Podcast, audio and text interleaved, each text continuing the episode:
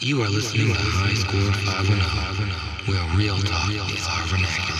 The crazy thing about food trucks, here's a little random to go on food trucks, especially in California. You know, everything's regulated. So they got to pay higher costs. So I understand they got to raise their prices. But at the same time, y'all motherfuckers are not paying rent.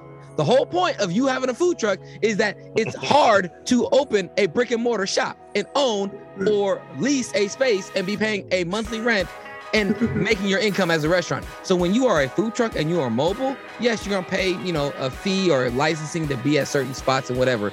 It's not the same as rent. So stop charging like you in a goddamn brick and mortar spot where you paying a high ass motherfucking rent and you gotta charge some high ass prices for your goddamn, a lot of times, mediocre ass food. Yesterday, I ate out food truck with the really oily tacos, right? The barilla tacos. And they gave me one brown napkin. And I'm like, hey, can I have more napkins? I'm going to be a lot messier than this. Yeah, no, I feel you. Um, but Aaron, we gotta figure out what kind of tacos did you get?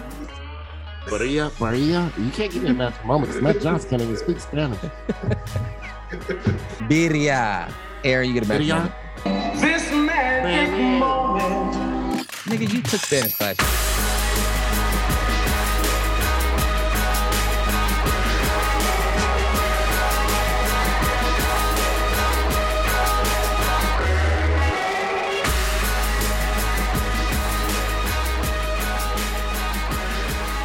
Okay. I got the grumps today. I didn't sleep last night with my machine on. I'm tired. I didn't sleep well, and I've been up since like basically. I, I might have taken. I might have went back to sleep for about an hour after I woke up at three thirty, maybe an hour and a half. Sounds like you need to take one another one of them edibles, Aaron. I ain't touching them. That's what's been sounds like sucking he, up my time. sounds like he was hyped for the Pro Bowl today. I know. It Couldn't like Well, we're gonna get to that. We're gonna get to that in a minute. Um, all right. Well, uh, y'all ready to start the show? Yeah, start yet. I've been sitting here all this damn time. I got ribs in a slow cooker. I thought you started. Welcome, ladies and gentlemen. You are listening to the High Score 510 podcast. You can catch us at High Score 510 on the Instagram, the YouTube, and the dot com, and the Twitter at Horcrux Hipster. You can also check us out on our Patreon page. Tap in with us and contribute to this indie podcast, staying indie and broke. Or don't contribute, it will stay broke. Anyways, check us out at patreon.com backslash high score 510. And we are here with Uh, this is AG3. I'm coming at you faster than someone walking in the halftime sh- in Oakland and shooting somebody. come on, I mean, there, there are a lot of black players, there are a lot of great black baseball men who would dearly love to be in managerial positions. And I guess what I'm really asking you is to, uh, you know, peel it away a little bit. Just tell me, why do you think it is? Is there still that much prejudice in baseball today? No, I don't believe it's prejudice. I, I, I truly believe that they may not have some of the uh, necessities to uh, be, uh, f- let's say, a field manager or per- perhaps a, a general manager. You really believe that? Well, I don't say that they're, they're all of them, but they certainly are short. How many quarterbacks do you have? How many pitchers do you have that are black? It, it same yeah, but I mean, you know, I got to tell you, that sounds like the same kind of garbage we were hearing 40 years ago about players. That really sounds like garbage, if you if you forget No, to say it's, so. it's not. It's not garbage, Mr. Koppel, because uh, I played on a on a college team, and the center fielder was black, and then the backfield at, at NYU with a fullback who was black. Never knew the difference of whether he was black or white. We were teammates, so it, it just might be that they they. Why are, are black uh, men uh, or black people not good swimmers? Because they don't have the buoyancy. That's my boy Al Campanis, baby. Come with that old school racism. he didn't he didn't know where to go with his racism. No, he didn't like, know where to they go. just might just be shut out. I don't want to sound too racist right now, I'm but to, I'm gonna make sure I don't back away from my racist intentions. they had a black fullback and a black center fielder that he played on. I got this motherfucker Al Campanis lettered in more sports than Jim Thorpe. Yeah, he's, like, he's like, oh, big black people, big black people. What have they done? What has he done? Can you tell me? Big Magic Johnson, what has he done? Well, yes, he's a business person. He uh, He's got AIDS. The niggas. and we are here with Uh, yeah, that just introduced me as Al Campaign. What's going on? This is Brandon, aka Taco Pablo. Um, yeah, man, excited. We got some good topics to talk about today. Aaron's already hot, so let's uh let's keep it rolling. and here's your soundbite.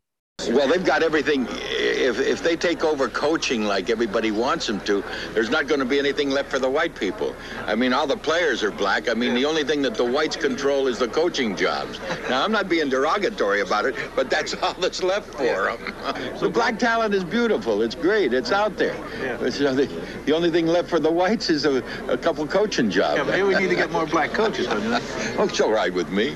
well, I'm sure that they'll take over that pretty soon, too. Man, he was complimenting. He was compliment. See, Al Campanis is like, now nah, the niggas is stupid. Yeah, he was calling me they can't swim because they physiologically is is incapable, just like they're mentally incapable. Well, I think black people can't swim. They ain't smart enough.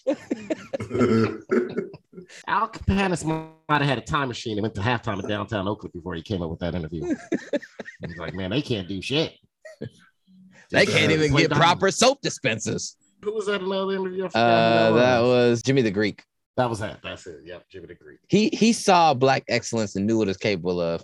And he was of a time where he's like, man, they, we just trying to hold on to what we can still be a part of because like we can't keep up with these motherfuckers. And that's that's his way of being complimentary, but also, you know, still a little bit, you know, doused in racism a little bit, just a little bit, but not he, he, he wasn't too bad. He wasn't too bad.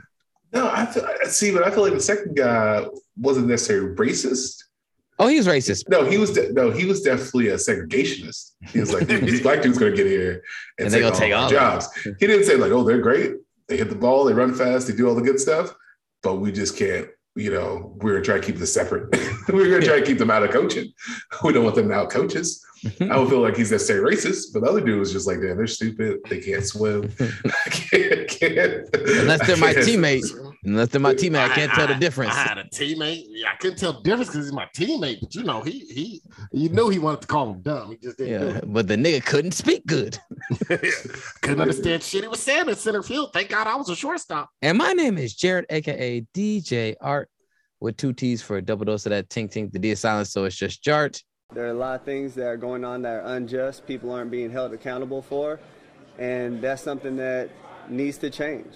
That's something that, you know, this country stands for freedom, liberty, justice for all. And it's not happening for all right now. Hmm. Colin Kaepernick said it better than anybody else in history. How you get Kaepernick if we get two people that are coming off a little racist or segregationist? No, I'm happy with my choice. I'm happy with the choice I got, man. Yeah, Aaron, Aaron, you got the good old fashioned racism, which you love. You all, Yeah, which I'm fine with. I'm fine Bra- with. Brandon got I'm the mad. got the guy who's trying to be a little more diplomatic with his, you know, ra- racism. I could have given you this one though, Aaron. How about this one? Hey, babe, miss you, thinking about you. How about me going to a meeting and doing this before I go? That was a lot of cocaine. There's those big rains falling, but I miss you. I miss you a lot. That was a second big ass line of cocaine. this motherfucker. He think it's still 85. He Miami Vice is still brand new. Be a while before we do this again. I'm a fiend for mojitos. But I think about you when I do it. I think about how much I miss you, how high we got together, how much fun it was. So much fun. The last little bit before I go on the meeting. Third line So of that- cocaine. Wait for the sign off. The sign off is what is best. I think not. I wish I was looking at this. I wish I was looking this off your pussy. What, what I don't get is That shit never gave niggas phones, man. that old Dol- Dolphins offensive line coach Chris Foerster. Uh-huh. Why didn't they just hire him if they wanted to lose games? He would have easily took the money and, and, and For, got force, cocaine and hookers. Force resigned. No, because Adam Gase was already doing a good enough job at that. That was the thing. It's like Why Adam did they Gates. keep Adam Gase then? I mean, yeah, he was doing it for free. The NFL Pro Bowl happened this week. Uh, my question is, question of the day, is the NFL miss a chance to really just veer away from the actual game and make it a weekend of other events, like they kind of had started doing, but just lean fully into that and say, fuck a game, make it a year-end award show. Did they miss opportunity by having this game that was played today? Nah, nah. If you if you make it without a game, then you go someone gonna show up and pull a Damon Arnette. he got arrested, you know, gun Uh, yeah, that, over a valet. Like, bro, you out of the, you out getting dinner or out with friends, man. Like you, I hope he didn't pull a gun. Maybe the guy's just lying. Like, "What. I hope he lying. They lying, but he had guns in his car though, Jared. Well, I think I think the main solution they need to do is they need, don't play the player, don't play the NFL players. Just move the Senior Bowl back a week, have the Senior Bowl Pro Bowl weekend, and that'll be actual real game that people can go to and cheer and do whatever they want to do. Call People Tennessee will, be, people will be actually trying. and and, and, your- and all the money raised at the game, the players get paid. That's actually not a bad idea. I think I think what they should do is just go full Squid Game on this bitch. You know, they had like they were doing races, they were doing dodgeball, they were doing like They weren't taking that competitions. shit serious either. No, no, but but it was but it's like it's fun, dude. Did you see what's happening today? Brandon would be all pro if he was on that field today. Brandon right now Yeah. could have been looked all pro against those all. you know what? I Did you watched see the uh, under twelve before the game started. They showed the under twelve flag football, women's under, I mean under 17 Mhm. and that shit was exciting. They actually had like plays and Panama versus Texas. Panama won, and it, I was like, man, this is good. Now I got to change channel for the shitty ass Pro Bowl come on because it was coming on right next, and I was like, I can't watch this. Nobody was rushing. They don't block. Nobody they was don't rush, blocking. They don't block. No, no, they were just standing in front of each other. And, kinda, uh, and for like- some reason, the, the quarterbacks kept throwing interceptions, even with Exactly. nobody rushing. and nobody was tackling. No. Nobody was It's, tackling. it's, it's become the NBA. It's become the NBA All Star game. but at least the All Star game, you'll see like crazy alley oops off the Yeah. backboard, just like fun but you under, stuff. but but we got to understand why the Pro Bowl become this because you don't want to. Drew Brees, remember Drew Brees? Mm-hmm. Drew Brees' whole, I mean, you know, he would have had a whole different career if it Nah, wasn't had- for him getting hurt in that Pro They- Bowl. well, he might have he might not have signed with the Saints. He was signing with Miami, but it also saved his career because Drew Brees didn't have a strong arm. After he came out that surgery, I was like, wow, he got zip on the ball. He also went to a much better coach. Well, he was going to be there. Don't forget, and he who wanted to sign him. He was going to be there with uh, what's that dictator from Alabama? Oh, Nick Saban. They would have still Nick lost to Saban Nick was Saban. in Miami. He yeah, was the head and you coach, and, he, wanted and, to sign and we him. saw what happened. no, But you saw Nick Saban also then. but that would have changed if he would have had Drew Brees. Maybe. Drew Brees. But he got hurt in the Pro Bowl, and that's when Miami said no. Everyone knew he was going to Miami. As soon as he got hurt in that Pro Bowl, the flip side of it, no. flip side of it was that Sean Payton and them took a big ass chance and paid Drew Brees. There was also what's his name, the running back from the Robert Edwards. Robert, Edwards. tore I was watching playing that and flag playing football the in the sand. sand. I saw that. Yeah, I saw and that I too. was watching that, and I said, you know what? Football has a reason. Basketball has no reason to not make that game competitive. They're just entitled and just want to take a week off and chill. Football has a reason to be not competitive. Yeah. I think what they could have done is they could have just done a bunch of these little games. They could add a team format like a Survivor or some kind of Big Brother format or a Squid Game format. Or the you Bachelor, got- man. No, it's- uh, you have Squid Game format where everyone's all the players are given a number and they got to go through different challenges. Sometimes they team up, sometimes they're on their own, and you make it round around, dwindles down until the Sunday. You get like the final challenge, and the challenges can be, you know, intelligent challenges. They can be physical challenges. They can be a combination. You could make your whole own, like you really just like capitalize Squid Game, uh, Pro Bowl, bro. I'm telling you, man, wouldn't that be tight? Squid Game Pro Bowl, like they would probably have more fun and be more into actually doing some kind of Squid Game challenges throughout the weekend, culminating in Sunday. You know, the last few challenges between the, the, the final contestants for the championship and some kind of like you know prize for a charity or you know whatever, and then you have the Senior Bowl on top of that coming up afterwards. That like that is prime time TV. You telling me people wouldn't watch that? No, because I didn't watch that other bullshit they was doing. No, no, you- As somebody who that, used to spend seven hours watching the NFL draft on Saturday and Sunday, that's a terrible idea. Come on, Brandon's like, I will get hooked on that in a heartbeat. you bring in Nickelodeon and do all this gag bullshit. Y'all can have your own Squid Game Nickelodeon gags sponsorship. Man, I'm just telling you, you have a history of game shows with physical challenges with Double Dare and Omex in the Temple on Nickelodeon. Partner up with them, bring in Squid Game, and you got an actual Pro Bowl weekend that's worth something. I'm gonna tell you something about me, Joe Rogan, that you might not know. I smoke rocks. Brian Flores is suing the National Football League for a lack of proper execution of the Rooney Rule. What do you guys think about the the lawsuit, and what can you tell us about what what stood out um, about this lawsuit to you? Oh, I think I don't know if it necessarily stands out. You know, like black coaches don't get a chance. I feel like the only person that's really got a uh, two chances was Tony Dungy, Art Shell, and who's who's the other guy? that took- Coach Jordan? Um, Romeo Crennel. no, no, it's not a black dude. We Yeah, got Mike Tomlin though. We do got Mike Tomlin. He's been holding strong because he got in with a franchise that'll you know ride with you for a while. Well, he, he also he got it with the franchise that the Rooney Rule is named after Yeah, yeah, that too. and owned by the Rooneys. That too. Yeah, I guess what are the details about this lawsuit? He's suing the NFL, claiming that his his termination from the Dolphins was was unjust. Guys in racism, they wanted him to lose. They they offered to pay him to lose, and that um, the actual hiring process eh, are not equal, equitable, or nor are they uh, adhering to the Rooney rules, which are supposed to create that equality in the NFL with representation of how they do their hiring in front office positions. So he's suing them, you know, basically stating that the, their practices within the Rooney Rule are token and, and false and not actually doing what they're meant to do. So here's the thing. Well, I, we're talking about it a bunch this week, right? So in most jobs, right, they require you like a lot of times when there's a job opening, or let's say there's a job opening at a school for like a principal or something like that. The people in charge of hiring already have like one or two names that they're that they're interested in, right? But they're required to do open interviews with a bunch of people, right?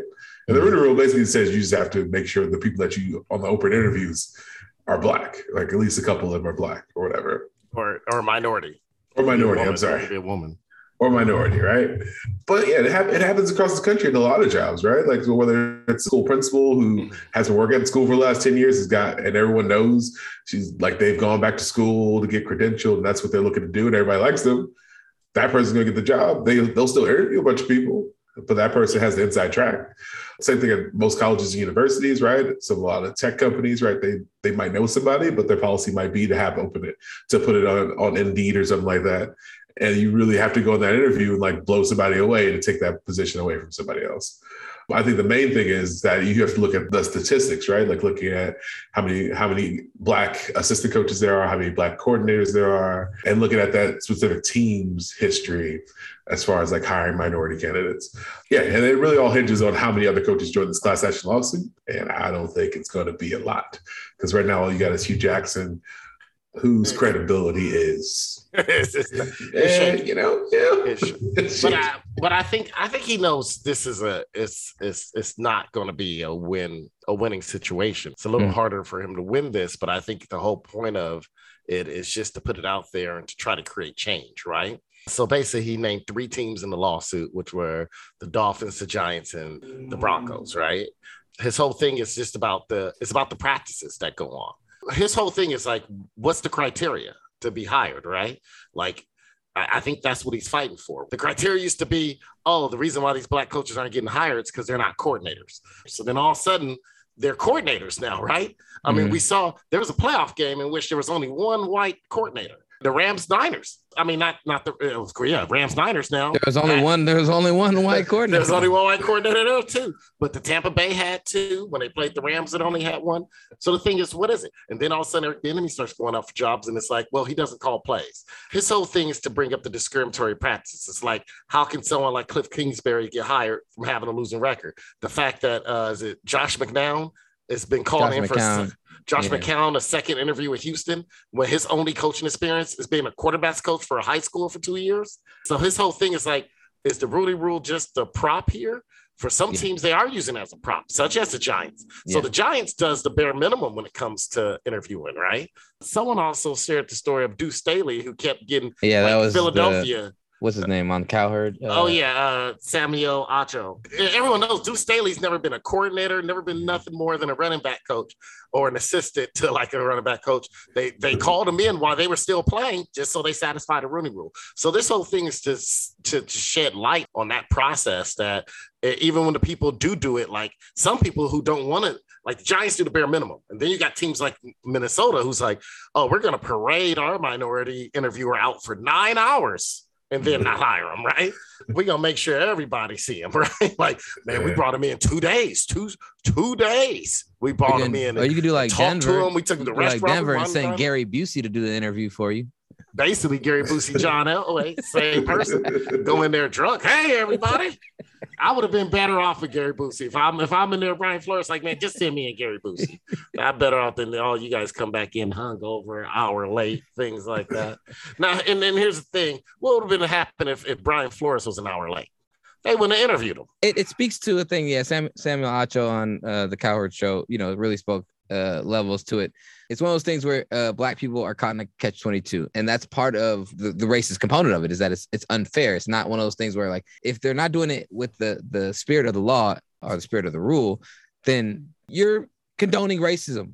That's what this rule is about. It's about deconstructing racism and you trying to willfully bypass it um, without even acknowledging it in a, in a, just doing your due diligence is saying, I condone the old norms. I want this racism to continue or I want the ability to have racist decision making at my discretion more readily. Fuck this rule. I'm going to bypass it willfully so that I can maintain that old school mentality. And we can't ignore and act like that wasn't the old school mentality. That wasn't the way things were thought of and established. That is the way things ran.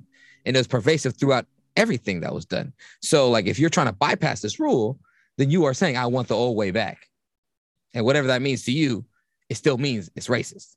And the other thing about Brandon was saying, like, what you have like a principal who's coming up through your own ranks, that happens. In a lot of these football hirings, these coaches are coming from other teams that have not been part of your your organization. But so, what I'm saying with the coaching thing is very is a very small community, right? When you think about uh, Mike LaFleur, Kyle Shanahan, they were on the staff in Washington when Kirk Cousins was there, right? So they know each other. They have the same sort of coaching bubble. The people that were assistants. Oh, there, Sean have, McVay was on that. On that yeah, Sean McVay was on the, on the on the team too, and they all work together in other capacities, so they know a lot of the same people. Mm-hmm. The problem is a lot of the people who know the same people are all white.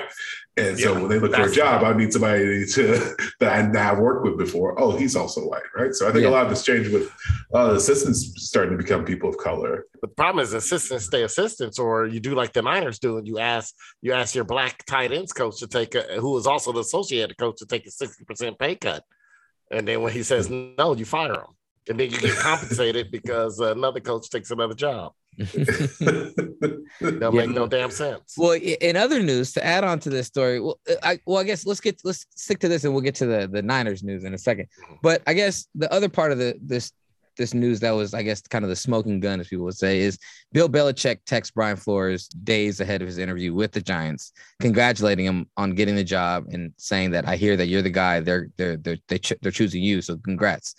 Turns out Brian Flores still they hadn't finished their interviews. Brian Flores was being called in as the only black coach to be interviewed um, with the knowledge that they had already chosen you know coach Daboll. And it's like you said the people you know right? It's the it's the inner circle of people that throughout the years have become the, part of the know. And coach Belichick is, is part of part of that no and so he's part of this ring that he- whether he's a big part of it or he's just you know in the know of the group um, that's part of this group that is making these these decisions and circumventing the the rules and fighting against the spirit of this rule. He texted him three days ahead of his interview that he had, that Coach uh, Brian Daboll had gotten the job. Flores was like, "Did you mean to text me or did you mean to text Brian Daboll?" And Coach Belichick was like, "Oops, my bad." I'm, I'm, I'm really, I'm really hoping Belichick did that on purpose. I'm really hoping. I would hope Like- And as old as he is, you know he's Like he comes we up. all we I, all I hope his PR team's all, uh, smart enough to be like, all right, I got he ain't got no purpose." PR team. That's why he makes such shitty interviews and he's so boring on everything. He doesn't have a PR team. He picked up his phone and was like, "Oh, I gotta text Brian." I, and you know him. As soon as he saw the word Brian, when he started writing BRI, he he just clicked on it and then sent the text. oh man, congratulations, you're their guy. And then he's like, he, oh, I fucked up. So, I mean, we've all done that before. Hell, even this week, I sent the text to the wrong group. Thank God I wasn't talking about nobody because I sent the text to the wrong group. But you know, I just did it because I was texting two people at once, and it happens. And you know, with Belichick old ass on an iPhone, I'm willing to bet he he might take text messaging off his phone after this. he might, he might only call. He gonna get a burner phone. He's like got an old school flip phone. You can only call me. I ain't texting nobody. You want to talk to me? Call He me. not he not no that the flip phone you can still text. He gonna get the old school cell phone that was just that one long one of them big that blocks. long- uh, Yep. the block. That's the crazy part though is that that text was a lens and and it was almost like opening pandora's box into a world that brian flores didn't wasn't privy to and that most coaches probably aren't privy to. Only certain decision makers around the league and other a few other coaches that are probably tenured like him would you know be in communication with this group and they can confide in him and then he's not going to go blow the whistle. But this is where also racism is so pervasive that like Belichick maybe is complicit in a racist practice without even realizing or attempting to be racist. He's just he's part of the privileged group right now. He's in that small circle of people, and these small circle of people have to whatever degree we want to add, you know, attribute the power. They have power. Him being a part of this knowledge source, not knowingly, like, hey, what you're what you're knowing right now is part of the reason why this Rooney Rule is in place. It's part of the reason why there has been disproportionate or or uh, unequal hiring practices. It wasn't even his intention, probably. So I hope he does come out and he is, you know, open to what you know he's been privy to to help us unfurl this because until we can deconstruct it, like we're not going to change it. This this Rooney Rule is going to be stepped around and and and and negotiated around, you know, forever until something like Aaron said, you know, actually changes. And that's what this is hopefully going to like create that change of like what are your hiring practices and are they actually going by the spirit of the law? And do we need Well, to add more laws or rules to, you know, saying, you know, safeguard the spirit of what we're trying to, in quotes, we're trying to accomplish. Motherfuckers still just trying to make money. It don't matter. Well, I think the most interesting part about it is that they can still hire black coaches, right? Just put them in crappy situations because they hired Brian Flores In a crappy thinking he- situation.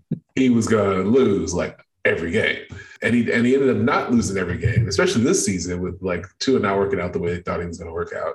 Uh, but yeah, like they're still hire black coaches in crappy situations, right? Like whoever gets Yes. the the next the Detroit job or Detroit, they can hire any black dude. Like nobody's going to save that situation. Or David Culley.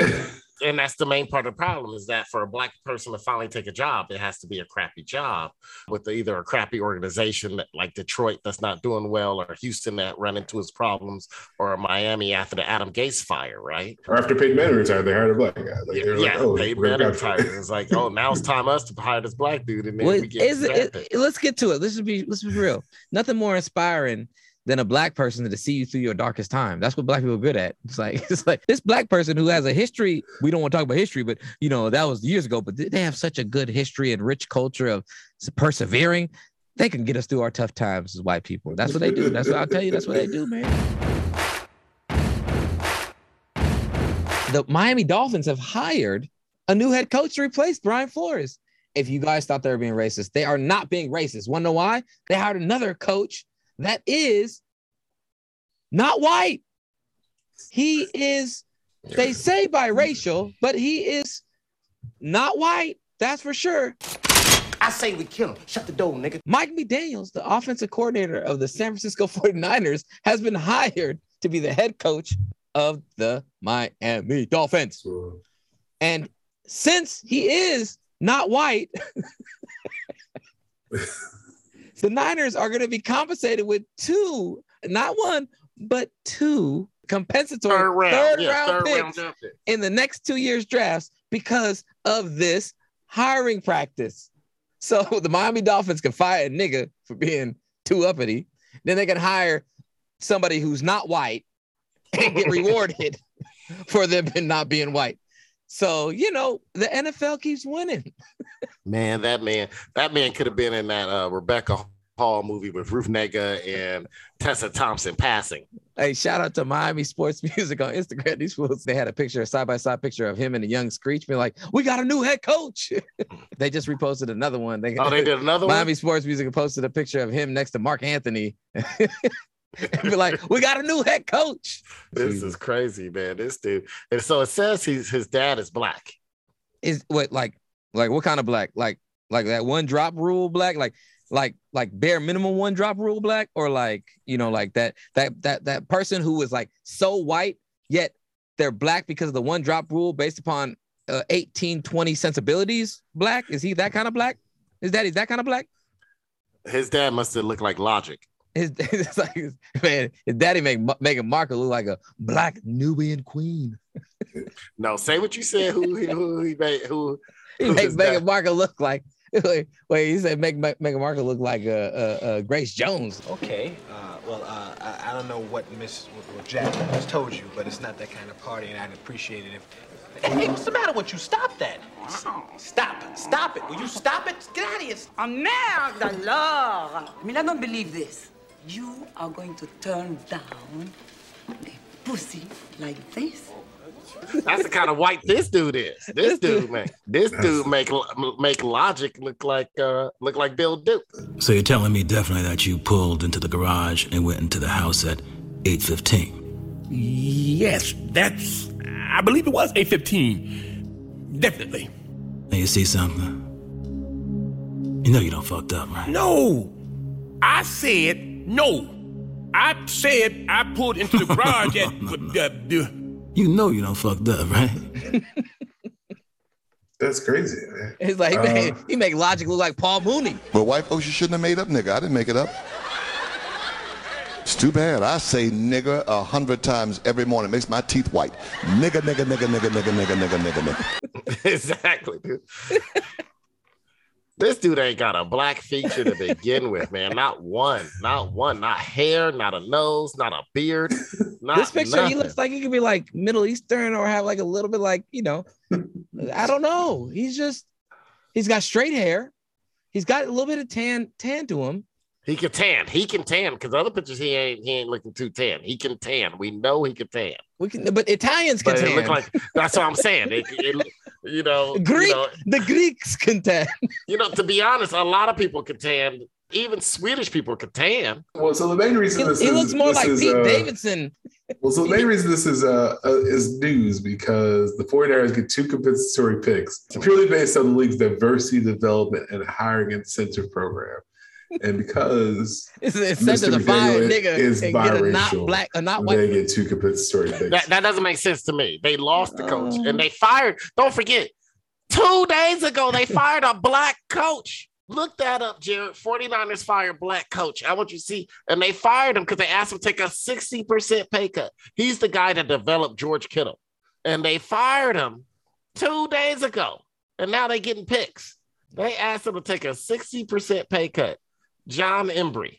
Like he actually had shit to do with them losing to the Rams. No, Jimmy Garoppolo had shit to do with them losing to the Rams. I mean, I think he, I think if he was in uh if he was in New Orleans, if he was in if he, if he was in Jacksonville, he would take six percent pay cut, but he can't live out here in the Bay Area. Sixty percent less than what he was making. he take that 60% pay cut. Next thing you know, he's renting that studio apartment next door to me, Brandon. I can see if they're like, man, we gave you a sweetheart deal. We was paying you two million dollars a year. We need you to make eight hundred thousand dollars a year. He'd be like, all right, fine. To be a tight ends coach, sure. But uh, I don't think he's making that much money. He was stuff. making tight end coach money. And they on it. Man, which job in their mind? Even McDonald's don't ask people to take it. There's motherfuckers that fuck up the fry machine. And that fuck up every order. They don't ask them to take a 60% pay cut. Yeah, cut. sixty What percent job? is a bit egregious. That's kind of What un- job asked you to take more than half your pay cut? You know what? That was them wanting to fire him without first they they they were like, hey man, we gonna make them quit.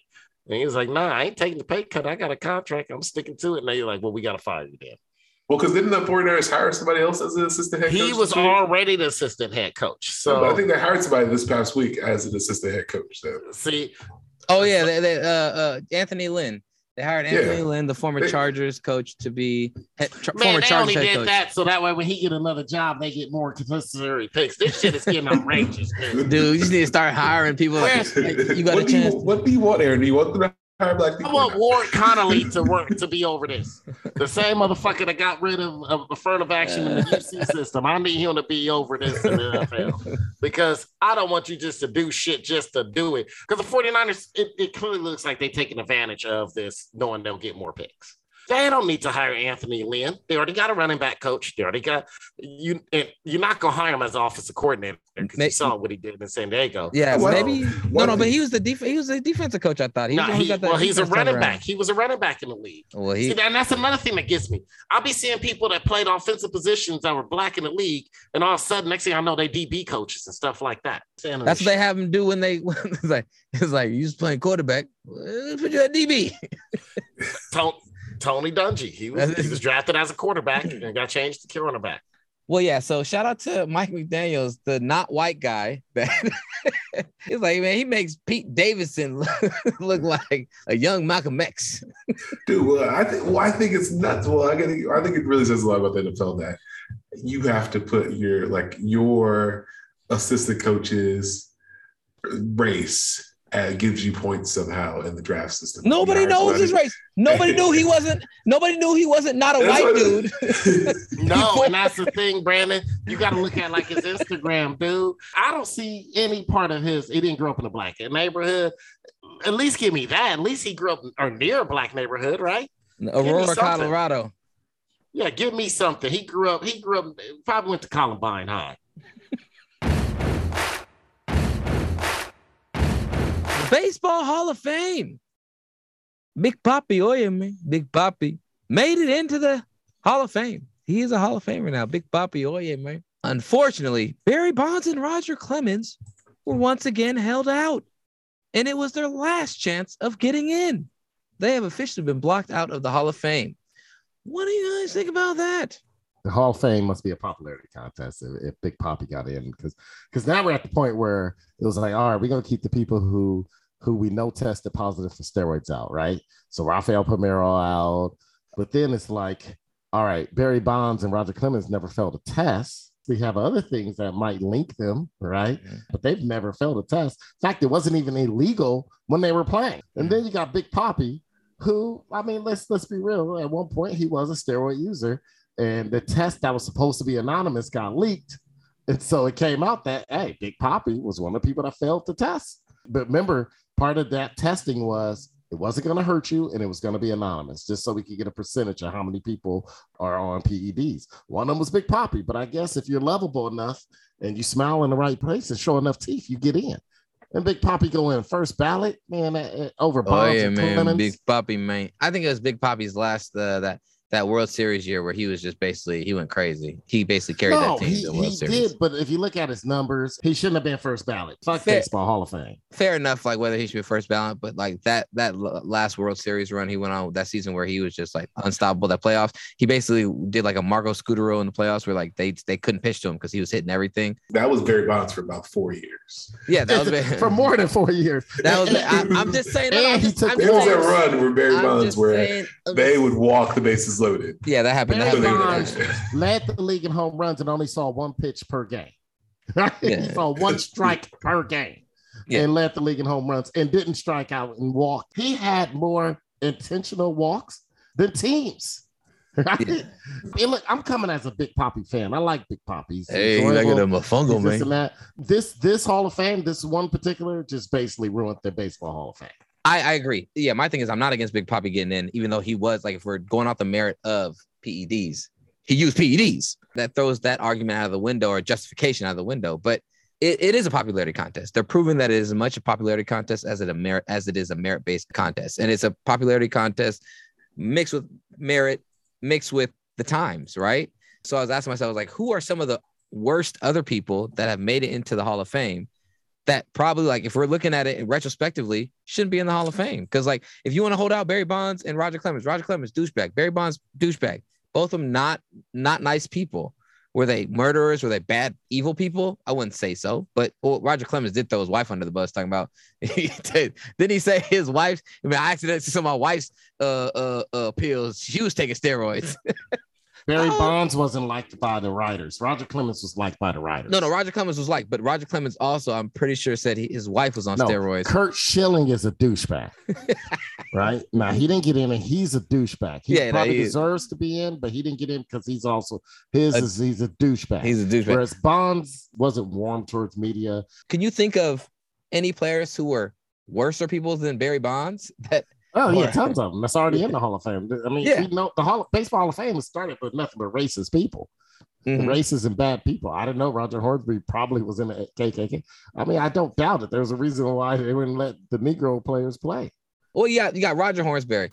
He was almost certainly uh, uh, believed to be in the KKK based upon information and people who knew him. He's Not triple two surprised. two time triple crown winning though. The motherfucker was bad. Hit 40 home runs in 1922. Oh no, he was bad. He was a bad motherfucker, but he's also playing a bunch against a bunch of soft throwing Salty ass motherfucker. he was he was accused of releasing Catholic players from his team because you know not only they hate niggas, they also hated the Catholics. The KKK man. They we hate the can't take those Catholics and the Jews. mm-hmm.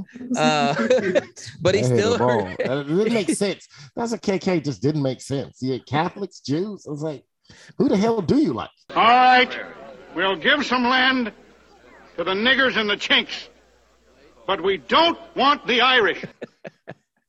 they just like beautiful white woman. Then there's uh, also Ty Cobb. Yeah, Ty he was Cobb. terrible. With- was a he's probably the most notori- notorious one. His compliments of grunge.com, baseball's biggest controversies. Oh no, Uh, you never seen the HBO movie, uh, the Ty Cobb movie? It's a great movie, Mm-mm. starring uh your boy Tommy Lee Jones as Ty Uh-huh. Cobb. Okay. It was an older Ty Cobb, like he wasn't playing anymore. It was made off of a book, and he goes off on everybody. Ty Cobb was a horrible human being. It was about this time this writer who wrote the book spent with Ty Cobb, traveling Mm-hmm. around from city to city. He was doing some tour, and the writer was like, he's just an awful human being. I think he might have shot a gun at the writer at one point. I mean, the guy he he hated Babe Ruth. He hated everybody. He went into the stands and assaulted a fan. And that's Ty Cobb for you. like just think of like like anybody from Malice in the Palace, you know what I'm saying, that would or if they were baseball players, they did some Malice in the Palace type shit, especially if it was brothers. But anybody current day, they would it'd be hard for them to get into the Hall of Fame because It would be. not right now. They'd be like, no, we not you can't you, you went to the stand and beat up fans, got to fight with fans. That's gonna get you Roger Clemens and uh, Barry Bonds. Yeah, he also yeah. used to sharpen his spikes and then and then slide Sli- in yeah. spikes. Uh, yeah, he's one of the dirtiest players ever. oh, this bastard shouldn't be in the Hall of Fame. Bud Selig? Bud Selig should not be in the Hall of Fame. I read a book based. I read a book based on Bud Selig. He allowed the steroid era to happen. It wasn't Yeah. a secret, Brandon. Dude, It baseball secret. baseball was gonna fold, dude. They was like after that strike in '92. You know why the strike happened? Because of his ass. His ass is the reason why the strike happened. And he, and he fixed it That was his second. That was his second fucking strike. No, he kept having strikes. He didn't fix shit. I read a book, biggest book, uh, one of the biggest books I ever read that wasn't Game of Thrones, and it was on the baseball during the Bud Selig era, and it basically followed three people: Donald Fehr, him, and I forgot the third person. But uh, Donald Fehr was the head of the Players Union. Bud Selig was shitty. He was only supposed to be the interim, but he kept lying. He kept doing that whole, "Oh, I'm just gonna take this until we find the right person." and then he would never relinquish it right? He also he was still owner of milwaukee while being the commissioner and all kind of bullshit. He moved the team. He should have been the one moving. Milwaukee had a worse attendance than the teams that had to move like montreal. No he should not be in the hall of fame man. Yeah, Bud Selig was not the greatest. he Was not turned the a blind eye. He was the one that turned a blind eye to steroids. Bro that was like on news every night it was like the home run chase it was like this this record that stood for what 60 years or 70 Mhm. years you know saying the 62 home runs 60 home runs and Sosa, oh yeah, man, American Dream, man. And then you got Barry Bonds, uh, uh, you got you got Mark McGwire, who is the dream. He's a beautiful white American dream of a man. And you had like two competing narratives. It was great. It was a great moment for the for the country. So I give Bud Selig some credit because they, they let it ride. I think it was good for baseball. It was good for the country.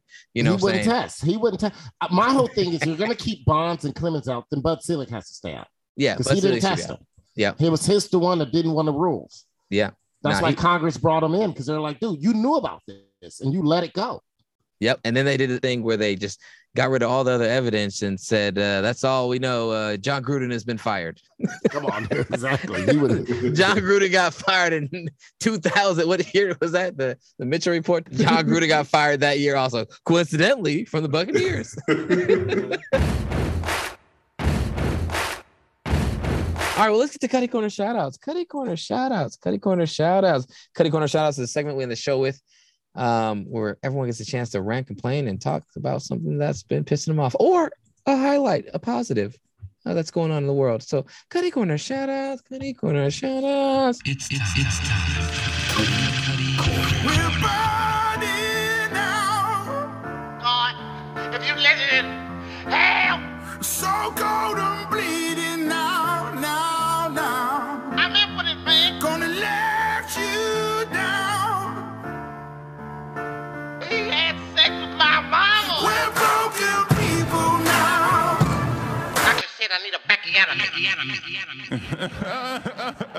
Aaron, do you have a Cuddy Corner shout out?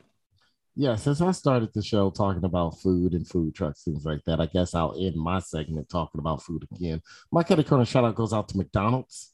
Um, this week, McDonald's introduced the uh, chicken Big Mac out in, in the UK, in Ireland, Ireland to be exact. And I'm like, it actually looks really good. It's bigger than the Big Mac. And, and I'm not talking about the McDonald's pictures, pictures people put on Twitter after buying it. And uh, and then I started thinking about like when I was in Thailand, like McDonald's had some other they had like stuff that was, you know, they they they they catered their menu to the country you're in. But then as I was reading up on the chicken Big Mac, I'm like, that don't have shit to do with UK. Why is that out there? Right.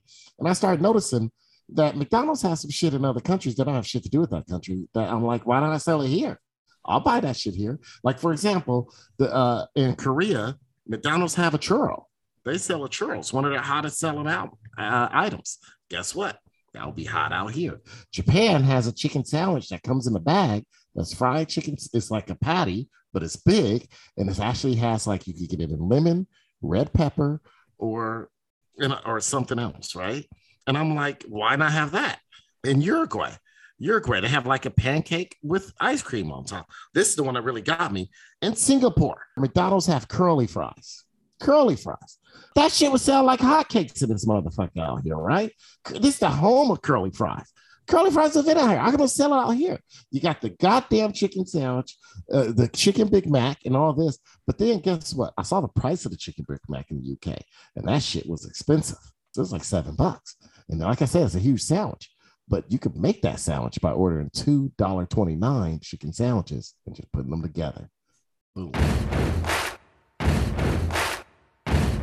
My Cutty Corner shout out goes out to the NFL and their rules about hiring a not white guy and then giving that not white guy's former team compensatory picks because he was not white when he was there and he's not white when he's leaving your team and therefore that makes him a ethnic hire and you get compensated. Fuck the 49ers. Y'all ain't big stepping. Y'all ain't y'all ain't big stepping no more. Y'all trying to big step in the in the, in the compensatory picks because you're using non-white guys uh, on your staff. Fake ass mark marcos anthony looking motherfucker. This motherfucker over here is so not white that he makes the least non-black black people look like the darkest Congolese motherfuckers you'd ever see. Cut a quarter shout out goes to the 49ers, the NFL, for allowing these non-white guys to get the get these non-white guys and whoever they're affiliated with to gain the benefits of the diversity programs that are meant to benefit the people that are actually not white. it's nuts that like you gotta how many logical dudes can we get on our staff? And my other thing is that if Mike McDaniel is using the fact that he is not white, although he was actively trying to pass as white, fuck you. Uh, That's like Elizabeth that. Warren saying she's an 18th uh, of a 20th of a percent Cherokee when she applied for the fucking uh, uh, uh um, uh presidential elections. That might be my favorite Trump. You know, Trump. That was his funniest post ever when he posted about the Washington when the Reds when the Washington football team was changing their name. Mike yeah. Daniel make Elizabeth Warren look like Chief Wahoo. but Trump said the Redskins changing their name. It's a bad idea. Elizabeth Warren's gonna be pissed. God, he's such an idiot. I hate that guy. That was the funniest text he ever did. Funniest Oh, the troll, dude. I, I just don't know, man. It's crazy. You know what? Yeah, fuck the Rooney Rule. Just take it all apart. Just don't even do the Rooney Rule no more. Don't even don't even try and mask your bigotry and your racism. Just let it be what it's gonna be, and let these coaches know. Like, you know what I'm saying? Maybe maybe, maybe we'll move away from uh uh to I don't know. Shout out to Brian Flores sponsorship, man. I'm rooting for Mike. McDaniel make uh, Jackson Mahomes look like Chris Brown. Uh, I will say at the at the, at the time of uh, the time of this recording, he make him no, he make him look like Bobby Brown. Took that Mike McDaniel make Barry Manilow look like James Brown. And who the fuck is Mike McDaniel?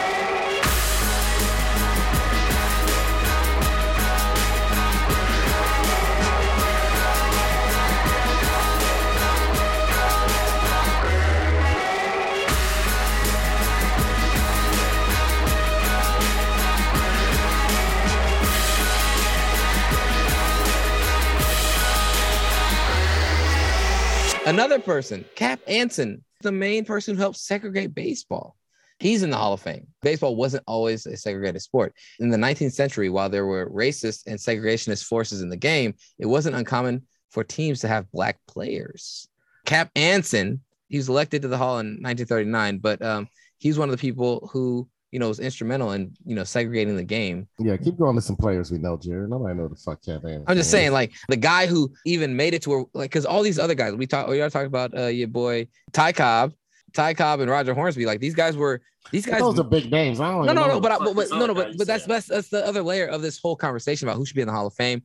and the Hall of Fame and its merits is that like these guys played in segregated baseball. So Cap Anson was one of the main people who pushed for segregation. He made it to the Hall of Fame, and these other two guys who came after him got all their stats in a segregated baseball league. Um, All right, keep going, keep going. I want to see who else on this list. Oh yeah, uh, Whitey Ford. Um, he's confessed to cheating and betting on games. Wow.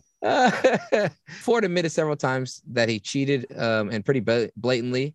Um, he used several techniques. For one example, he would cut the ball with his ring. Sometimes he would load the ball with mud that he purposely seeded around the pitcher's mound. Um, he used special gunk prepared ahead of the games. He said he uh, was forced Mm, to, to was cheat to stay competitive. I, th- I thought he said he bet on games before, but maybe it wasn't him. Maybe it wasn't him. Man, I'm mad that it's that it, it's missing a certain person. Who? How is Kirby Puckett not on there? Oh, what what, what about Curry Puckett? What's wrong with Curry Dude Puckett? in jail for rape. Is he dead? I thought he died.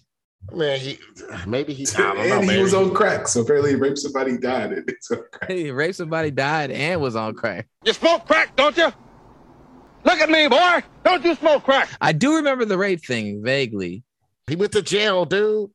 Did he die though? Uh, he might be dead. I don't know. Prince died. I know that's that one black dude died. Yeah, Kirby Puckett died in 06. He died Mhm. at 45, probably from all the rape pills he was taking. He was accused of groping a woman in a in a restaurant bathroom, false imprisonment because yeah, he didn't let her out the bathroom, Mhm. and he assaulted her.